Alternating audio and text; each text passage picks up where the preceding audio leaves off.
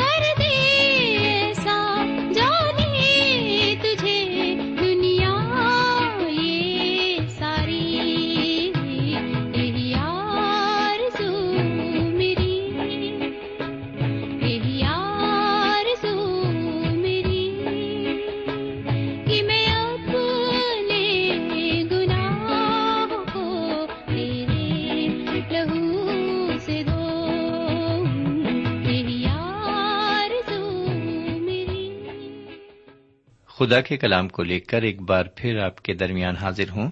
سلام قبول فرمائیے۔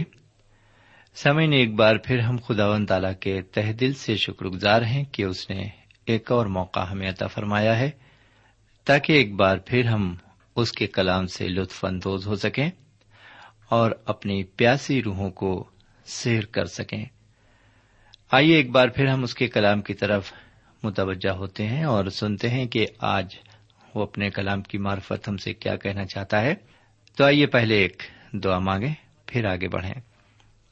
ہمارے پاک پروردگار رب العالمین، ہم تیرے تہ دل سے شکر گزار ہیں کہ تو نے ایک اور موقع ہمیں عطا فرمایا ہے، تاکہ ایک بار پھر ہم تیرے کلام پر غور و فکر کر سکیں۔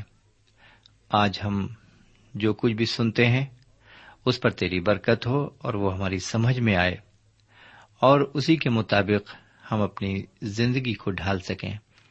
یہ دعا ہم اپنے حضور کریم جناب سیدنا یسو مسیح کے وسیلے سے مانگتے ہیں۔ آمین۔ سامعین، آج ہم آپ کی خدمت میں ایک نئی کتاب کو پیش کرنے جا رہے ہیں۔ جیسا کہ پچھلے پروگرام میں ہم نے آپ سے وعدہ کیا تھا، یہ کتاب بائبل شریف کی تیرہویں کتاب ہے۔ اس کو تواریخ کی کتاب کہا جاتا ہے۔ یہ کتاب دو حصوں میں تقسیم ہے۔ ان دو حصوں کو پہلا تواریخ اور دوسرا تواریخ کہا جاتا ہے۔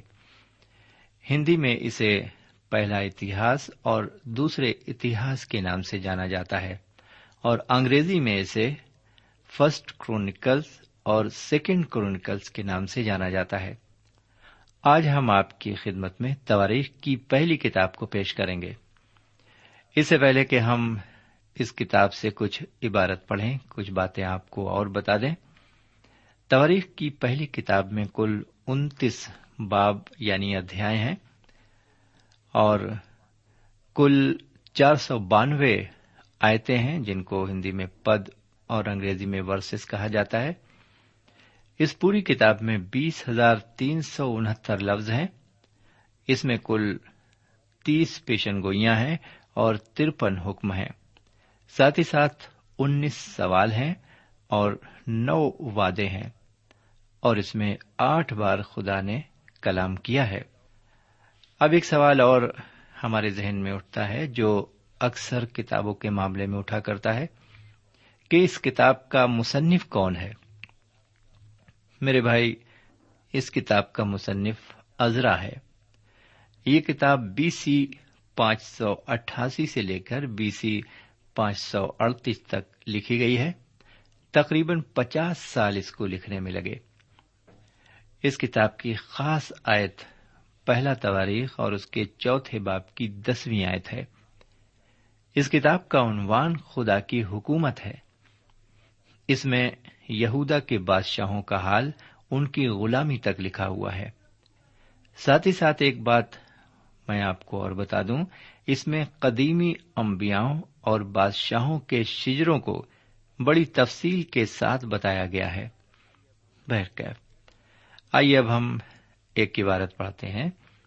میں سب سے پہلے تواریخ کی پہلی کتاب کے پہلے باپ کی ابتدائی تین آیتوں کو پڑھ رہا ہوں۔ یہاں لکھا ہوا ہے، آدم، سیت، انوس، زینان محل یارد ہنوک متسلا لمک نو، سم، ہام اور یافت۔ سیون یہ یہاں پر جو نام پیش کیے گئے ہیں، حضرت آدم سے لے کر اور حضرت یافت تک، یہ حضرت آدم سے لے کر حضرت نو تک کا نصب نامہ ہے۔ میرے بھائی، یہ ان لوگوں کا نصب نامہ پیش کیا گیا ہے جو خدا کے قریب رہنے والے اور اس کے حکموں پر چلنے والے لوگ۔ ویسے تو حضرت آدم کا بیٹا ایک اور تھا، جس کا نام قائن تھا، لیکن وہ خدا کی راہ پر نہیں چلا۔ اس لیے اس کا نصب نامہ یہاں پر پیش نہیں کیا گیا ہے۔ آئیے ذرا ان لوگوں کے متعلق، جن کے نام ابھی پڑھے گئے، تفصیل سے معلومات حاصل کریں۔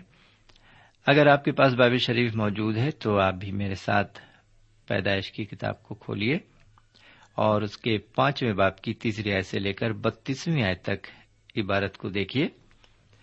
سمن یہاں پر ہم اس عبارت کو پڑھیں گے نہیں، بلکہ آپ خود اس عبارت کو پڑھ لیجیے یہاں پر یہ جو ابھی نام پڑھے گئے، اس کا تفصیلی بیان آپ کو پیدائش کی کتاب کے پانچویں باپ کی تیسری آیت سے بتیسویں آیت تک ملے گا۔ میرے بھائی، عبارت کے آخر میں ہم پڑھتے ہیں کہ حضرت نوح کے تین بیٹے تھے۔ پہلے کا نام ہام دوسرے کا نام سم اور تیسرے کا نام یافت تھا۔ سامعین، ان تینوں بیٹوں سے الگ الگ خاندان چلا۔ سب سے پہلے بنی یافت کے بارے میں بتایا گیا ہے۔ پانچویں آیت سے ساتویں آیت تک عبارت میں یہ ذکر آیا ہے۔ سمن یہ ہے بنی یافت کا گھرانہ۔ اس کے بعد بنی ہام کے بارے میں بتایا گیا ہے۔ بنی ہام کا نصب نامہ آٹھویں آیت سے سولہویں آیت تک پیش کیا گیا ہے۔ پھر سترویں آیت سے تیسویں آیت تک بنی سم کا نصب نامہ پیش کیا گیا ہے۔ سامن یہ جو نصب نامہ آپ کی خدمت میں یعنی ہماری معلومات کے لیے پیش کیا گیا، اس میں ایک نام ہمیں ملتا ہے، جس کا تلفظ ارفکسد ہے۔ سامن یہ ارفکسد سم کا تیسرا بیٹا تھا۔ ابھی ہم نے پڑھا کہ سم کے کل نو بیٹے تھے اور ارفکسد ان میں تیسرا بیٹا تھا۔ اٹھارہویں آیت سے ارفکست کا نصب نامہ پیش کیا گیا ہے۔ یہاں پر بتایا گیا ہے کہ ارفکست سے دو بیٹے پیدا ہوئے۔ ایک کا نام سلا تھا اور دوسرے کا نام ابر تھا۔ پھر انیسویں آیت سے بتایا گیا ہے کہ ابر سے دو بیٹے پیدا ہوئے۔ ان میں ایک کا نام فلا تھا اور دوسرے کا نام یقتان تھا۔ لیکن جب ہم چوبیسویں آیت سے آگے پڑھتے ہیں تو یہ نظم نامہ ایک نئی سمت کی طرف موڑ لیتا ہے۔ جی ہاں ایک نئی سمت کی طرف۔ یہ نظم نامہ ارفکست کے بیٹے فل سے آگے بڑھتا ہے۔ اور حضرت ابراہیم علیہ السلام تک جاتا ہے۔ چوبیسویں آیت سے اٹھائیسویں آیت تک بتایا گیا ہے کہ سم سے ارفکست پیدا ہوا اور ارفکست سے سلا اور سلا سے ابر اور ابر سے فل اور فل سے رو اور رو سے سروج اور سروج سے نہور اور نہور سے تارا اور تارا سے۔ حضرت ابراہیم اور حضرت ابراہیم سے دو بیٹے پیدا ہوئے جن کا نام اظہاق اور اسماعیل تھا۔ سمن یہاں پر حضرت آدم سے لے کر حضرت ابراہیم علیہ السلام تک کا نصب نامہ پیش کیا گیا ہے۔ جیسا کہ ابھی ہم پڑھ چکے ہیں کہ حضرت ابراہیم علیہ السلام کے دو بیٹے تھے۔ ایک کا نام اظہاق اور دوسرے کا نام اسماعیل تھا۔ حضرت اسماعیل کا نصب نامہ انتیسویں آیت سے لے کر اکتیسویں آیت تک بیان کیا گیا ہے۔ اب بتیسویں آیت سے تینتیسویں آیت تک حضرت ابراہیم علیہ السلام کی تیسری بیوی کا نصب نامہ پیش کیا گیا ہے۔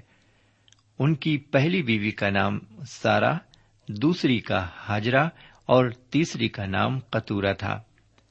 بتیس اور تینتیس آیت میں ہم بنی قطورا کے بارے میں پڑھتے ہیں۔ اس کے بعد چوتیسویں آیت حضرت اظہاق کا نصب نامہ بیان کرتی ہے۔ چوتیسویں آیت میں بتایا گیا ہے کہ حضرت اظہاق کے دو بیٹے تھے۔ بڑے کا نام اسو تھا اور چھوٹے کا نام یاقوب تھا۔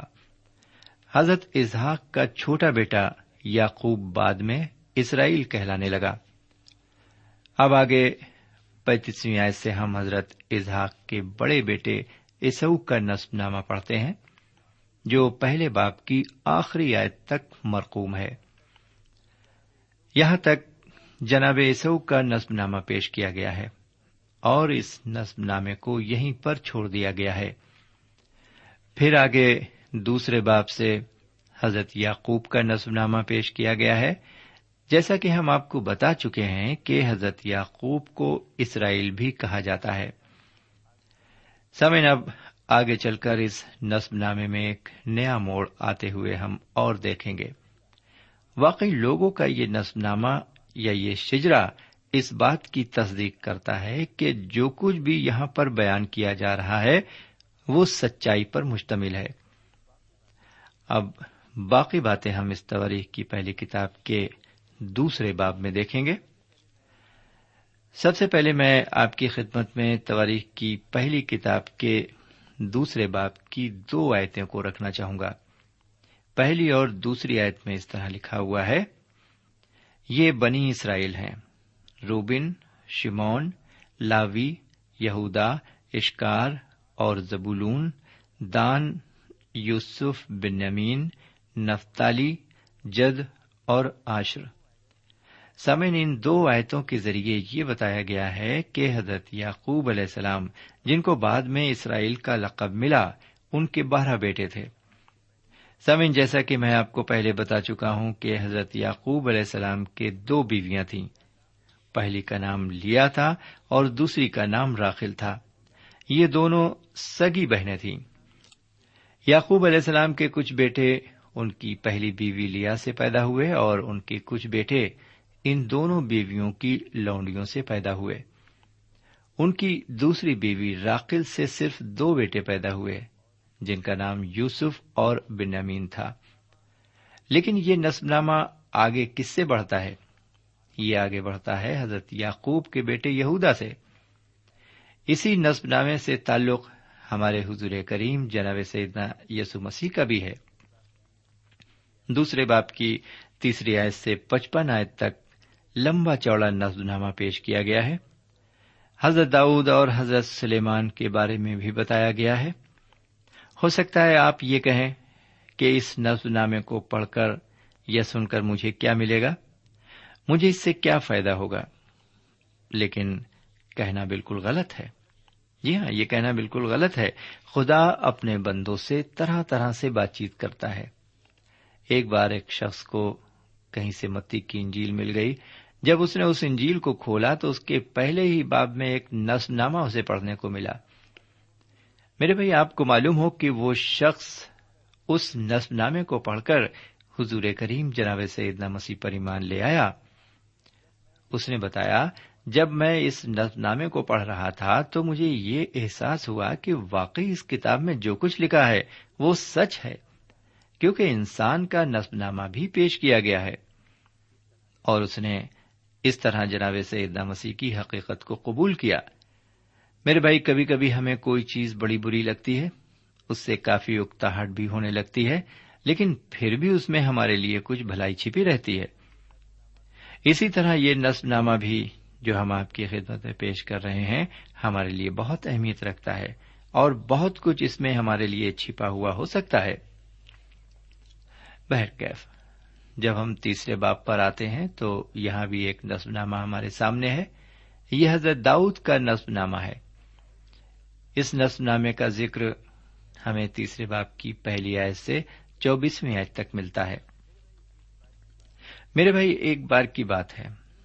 جب میں نہ تو بائو شریف کو جانتا تھا اور نہ ہی حضور کریم جناب سیدہ مسیح کو جانتا تھا اس وقت مجھ سے ایک شخص نے میرا امتحان لینے کے لیے مجھ سے پوچھ لیا کہ حضرت موسا علیہ السلام کے ماں باپ کا کیا نام تھا۔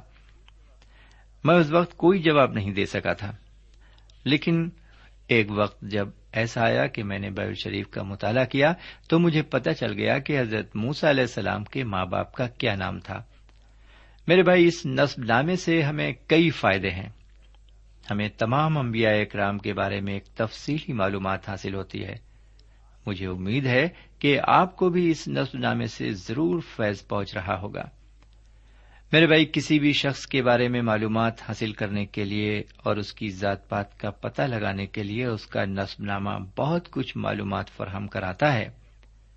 اکثر لوگ جب شادی بیاہ کی بات چیت کرتے ہیں تو نصب نامے پر یا شجرے پر ضرور نظر ڈالتے ہیں۔ اس سے ذات اور خاندان کا پورا پورا پتہ چل جاتا ہے۔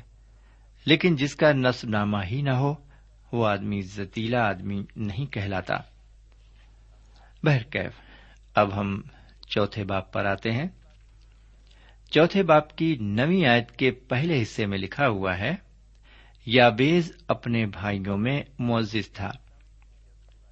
سامعین، اس شخص کے بارے میں خدا کا کلام یہ گواہی دیتا ہے کہ یہ شخص معزز تھا۔ اس کے اور بھی بھائی تھے۔ لیکن ان میں سے کسی کو معزز نہیں کہا گیا۔ آخر کیوں؟ ایسی گواہی اس کے بارے میں کیوں دی گئی؟ کون سی ایسی خوبی تھی اس میں؟ جبکہ اس کے نام کا مطلب کافی خراب ہے۔ اس کے نام کا مطلب ہے ماں کو تکلیف دے کر پیدا ہونے والا۔ جی ہاں یابیس کے نام کا یہی مطلب ہے۔ جی ہاں میرے بھائی، یہ نام اس کی ماں نے ہی اسے دیا تھا۔ جیسا کہ نوی آیت کے دوسرے حصے میں لکھا ہے کہ اس کی ماں نے اس کا نام یابیز رکھا کیونکہ کہتی تھی کہ میں نے غم کے ساتھ اسے جنم دیا۔ سمن ایسا لگتا ہے کہ اس شخص کی پیدائش کے موقع پر اس کی ماں مرتے مرتے بچی ہوگی۔ اگر اس وقت آج کے جیسا جدید دور ہوتا تو ضرور ڈلیوری رپورٹ میں تکلیف کی وجہ لکھی ہوتی۔ بہرحال یہاں پر اپنی طرف سے کچھ بھی نہیں کہا جا سکتا۔ بس ہمیں اتنا سمجھ لینا چاہیے، یابیس کی پیدائش کے وقت اس کی ماں کو بہت تکلیف پہنچی تھی۔ بہرکیف، یہ تو یابیس کی زندگی کی تصویر کا پہلا رخ ہے۔ اب آئیے ذرا یابیس کی زندگی کا دوسرا رخ دیکھیں۔ آخر وہ کیوں اپنے بھائیوں میں معزز تھا؟ سامعین، اس کی زندگی میں ہم چھ باتیں خوبیوں کے طور پر دیکھتے ہیں اور یہ چھ خوبیاں ہمیں تواریخ کی پہلی کتاب کے چوتھے باپ کی دسویں آیت میں ملتی ہیں۔ سامعین، اس کی زندگی کی پہلی خوبی یہ تھی کہ اس کی زندگی دعائیا زندگی تھی۔ جی ہاں یہ خدا سے دعا کیا کرتا تھا۔ میرے بھائی، ایک انسان کی زندگی کی خوبیوں میں سے ایک بڑی خوبی یہ بھی ہے کہ وہ دعا پر ایمان رکھتا ہو اور دعا کرنا جانتا ہو۔ جو لوگ اپنے آپ کو خدا پرست کہتے ہیں اور خدا کے خاص بندوں میں اپنے آپ کو شمار کرتے ہیں، لیکن ان میں سے بہت سے لوگ دعا پر یقین نہیں رکھتے۔ وہ دن بھر خدا خدا رٹتے ہوئے دکھائی دیں گے، اس سے توبہ کرتے ہوئے بھی دکھائی دیں گے، اس کی حمد اور تعریف کرتے ہوئے بھی دکھائی دیں گے۔ لیکن اس سے دعا مانگتے ہوئے نہیں دکھائی دیں گے۔ میرے بھائی، بہت کم لوگ ایسے پائے جاتے ہیں جو کوئی کام شروع کرنے سے پہلے خدا سے مدد اور صلاح مانگے یعنی کسی بھی کام کو کرنے سے پہلے دعا کریں۔ لیکن یاپیس کی زندگی ایک دعائیا زندگی تھی۔ میرے بھائی، یہ پہلی وجہ تھی اس کے معزز ہونے کی۔ میرے بھائی بہن، اگر میں اور آپ بھی اپنی زندگی کو دعائیا زندگی بنا لیں، تو ہم بھی اپنے گھر میں، اپنے بھائیوں میں، اپنے سماج میں معزز بن سکتے ہیں۔ اس کے معزز ہونے کی جو دوسری وجہ تھی وہ یہ کہ اس کی دعا میں آہ تھی، درد تھا۔ وہ آہ نالوں کے ساتھ دعا کرتا تھا۔ ویسے تو بہت سے لوگ دعا کرتے ہیں، کچھ روایتی اور رسمی طور پر دعا کرتے ہیں۔ کچھ لوگ اس لیے دعا کرتے ہیں کہ خدا نے اور حضور کریم جناب سیدہ مسیح نے انہیں دعا کرنے کا حکم فرمایا ہے۔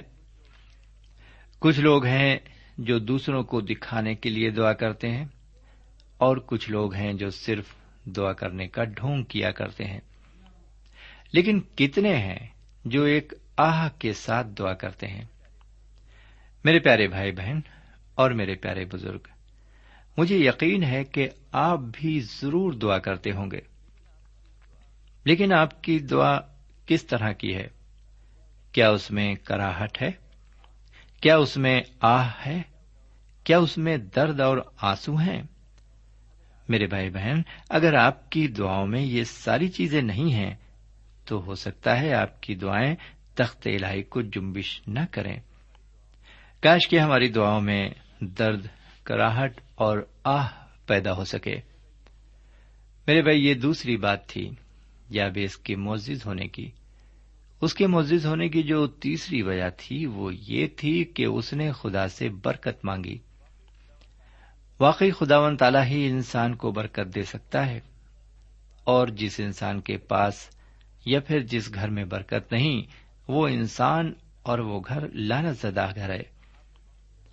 آپ نے بہت سے گھروں میں دیکھا یا سنا ہوگا کہ وہاں خدا کی برکت بالکل نہیں ہے۔ بہت سے لوگوں کو میں نے خود اقرار کرتے ہوئے سنا کہ ہمارے گھر میں خدا کی برکت نہیں ہے۔ ہم اتنا کماتے ہیں لیکن کچھ دکھائی نہیں دیتا۔ پتا نہیں پیسہ کہاں چلا جاتا ہے۔ میرے بھائی، واقعی اگر ہمارے پاس سب کچھ ہے، لیکن اگر ہمارے پاس خدا کی برکت نہیں، تو ہم سب کچھ رکھتے ہوئے بھی کنگال ہیں۔ ہم دعا کریں کہ خدا و تعالی ہمارے گھروں میں اور ہماری زندگی میں برکت دے۔ یہ تیسری بات تھی یابیس کے معزز ہونے کی۔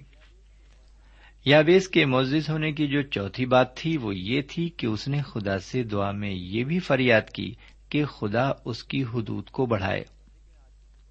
لیکن آج ہم کیا کرتے ہیں؟ اپنی حد کے اندر رہ کر کام کرنا چاہتے ہیں۔ صرف صبح شام دعا کریں گے۔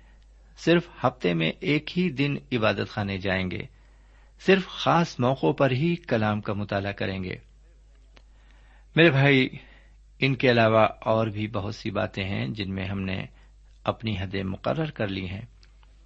ہم اپنی حدوں سے بالکل باہر جانا نہیں چاہتے، لیکن یا بیس خدا سے التجا کرتا ہے کہ اس کی ساری حدیں توڑ دی جائیں۔ وہ دعا میں ارض کرتا ہے کہ میری حدود کو بڑھا دے۔ یہ چوتھی خوبی تھی یابیس کے معزز ہونے کی۔ اس کے معزز ہونے کی پانچویں خوبی یہ تھی کہ اس نے خدا سے دعا میں بھی یہ فریاد کی کہ تیرا ہاتھ مجھ پر ہو۔ یابیس کی یہ دلی خواہش تھی کہ اس کے سر پر صرف خدا کا ہاتھ ہو۔ وہ اپنے سر پر کسی بشر کا بازو نہیں چاہتا تھا۔ وہ اپنے اوپر پوری طرح خدا کے ہاتھ کو دیکھنا چاہتا تھا۔ یرمیا نبی کی کتاب کے سترویں باپ کی پانچویں آیت میں خدا و تعالی فرماتا ہے، ملاون ہے وہ آدمی جو انسان پر توکل کرتا ہے اور بشر کو اپنا بازو جانتا ہے اور جس کا دل خدا ان سے برگشتہ ہو جاتا ہے۔ میرے بھائی، آج بہت سے لوگوں کی یہی خواہش ہے کہ کسی بشر کا ہاتھ ان کے اوپر رہے۔ سامعین، ہماری گنتی کن لوگوں میں ہے؟ جو کسی بشر کا ہاتھ اپنے اوپر چاہتے ہیں یا جو خدا کا ہاتھ اپنے اوپر چاہتے ہیں، کن لوگوں میں ہمارا شمار ہے؟ میرے بھائی، کیا ہم اپنی دعاؤں میں اس جملے کو شامل کیا کرتے ہیں؟ جی ہاں میرے بھائی، ہم کتنی بار خدا سے یہ کہتے ہیں کہ ہمیں آزمائش میں نہ پڑنے دے، بلکہ برائی سے بچا۔ جب حضور کریم جناب سیدنا مسیح نے اپنے شاگردوں کو دعا کرنا سکھایا تو انہوں نے ان کو دعا میں یہ بھی سکھایا کہ وہ برائی سے بچنے اور اس پر غالب آنے کے لیے بھی دعا کریں۔ انہوں نے سکھایا، ہمیں آزمائش میں نہ پڑنے دے، بلکہ برائی سے بچا۔ یہ چھٹی بات تھی یابیز کے معزز ہونے کی۔ یابیز اپنے بھائیوں میں کیوں معزز تھا؟ کیونکہ اس میں یہ چھ خوبیاں تھیں جو بہت کم لوگوں میں دکھائی دیتی ہیں۔ کاش کے خدا و تعالی یہ ساری خوبیاں ہمارے اندر بھی پیدا کرے۔ اب ہم بنی شمون کے نس نامے پر ایک سرسری نظر ڈال لیں گے، لیکن وقت نہیں ہے۔ اگر آپ کے پاس بیل شریف ہے تو آپ ان آیات کو پڑھ سکتے ہیں۔ اب آج کے لیے ہمیں یہیں پر اجازت دیجیے۔ خدا نے چاہ تو اگلے پروگرام میں پھر ملیں گے۔ تب تک کے لیے خدا حافظ۔ سامعین اس مطالعے سے آپ کو روحانی تقویت حاصل ہوئی ہوگی۔ ہمیں یقین ہے، آپ اپنے تاثرات سے ہمیں ضرور نوازیں گے۔ ہم آپ کے خط کے منتظر رہیں گے۔ ہمارا پتہ ہے۔ پروگرام نور ال post box number one five seven five Sialkot Pakistan. پتہ ایک بار پھر سن لیں۔ پروگرام نور ال پوسٹ باکس نمبر ایک پانچ سات پانچ سیال کوٹ پاکستان۔ اب آپ ہم سے ٹیلی فون اور ای میل سے بھی رابطہ قائم کر سکتے ہیں۔ ہمارا ٹیلی فون نمبر ہے nine two three four four six four zero four five seven eight. نو دو تین چار چار چھ چار صفر چار پانچ سات آٹھ۔ ہمارا ای میل پتا ہے N A M three nine four nine eight hotmail dot com N A M three nine four nine eight hotmail dot com ہمارے پروگرام کا وقت اب یہیں پر اختتام پذیر ہوتا ہے۔ اگلے پروگرام میں خدا کے کلام کے ساتھ پھر ملیں گے۔ تب تک کے لیے اجازت دیں۔ خدا حافظ۔